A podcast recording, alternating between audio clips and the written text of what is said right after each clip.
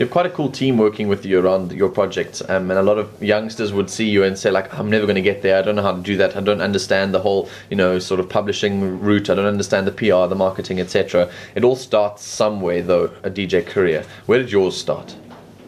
Uh, it started, um, well, it started just in a small bar, just like everyone. I mean, I've been playing the really smallest and I would say almost shittiest shows that you can think of, even weddings and everything. I played everybody and everything. Let's say I played every everything that people wanted to hear from me. Yeah. That means really cheesy music and really cool music, and sometimes music without swear words because I played at religious parties. Mm. I played everything, so I've done everything, and that means that the, the, the position that we are now with the team and everything, it, it took a long road to get there. And, and now we have an amazing team also that can help me and also that supports me in a, in a moment of, and for example, last year where I did not do so much, that also still helps me with staying on the same level and it's keeping me on top of everything and keeping me posted and motivating me to do more.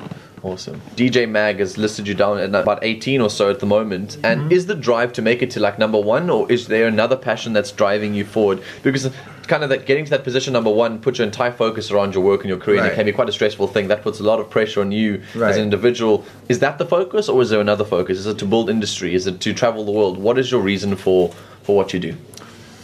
Um, well, to answer around the DJ Mag first, I mean, I think the DJ Mag can be seen as um, a tool that kind of shows you where you are uh, to an extent because it's been really important in the last few years. But now that we found out that a lot of artists just bought themselves in and that, you know, bought click farms and all this and all this votes and all Or it's focused on the wrong things. It's and always that focused on money or yeah it's it's just so I would say it's great if it cooperates. It's great if there are fans voting for me because it's it's it's always you know good to be high up in the list.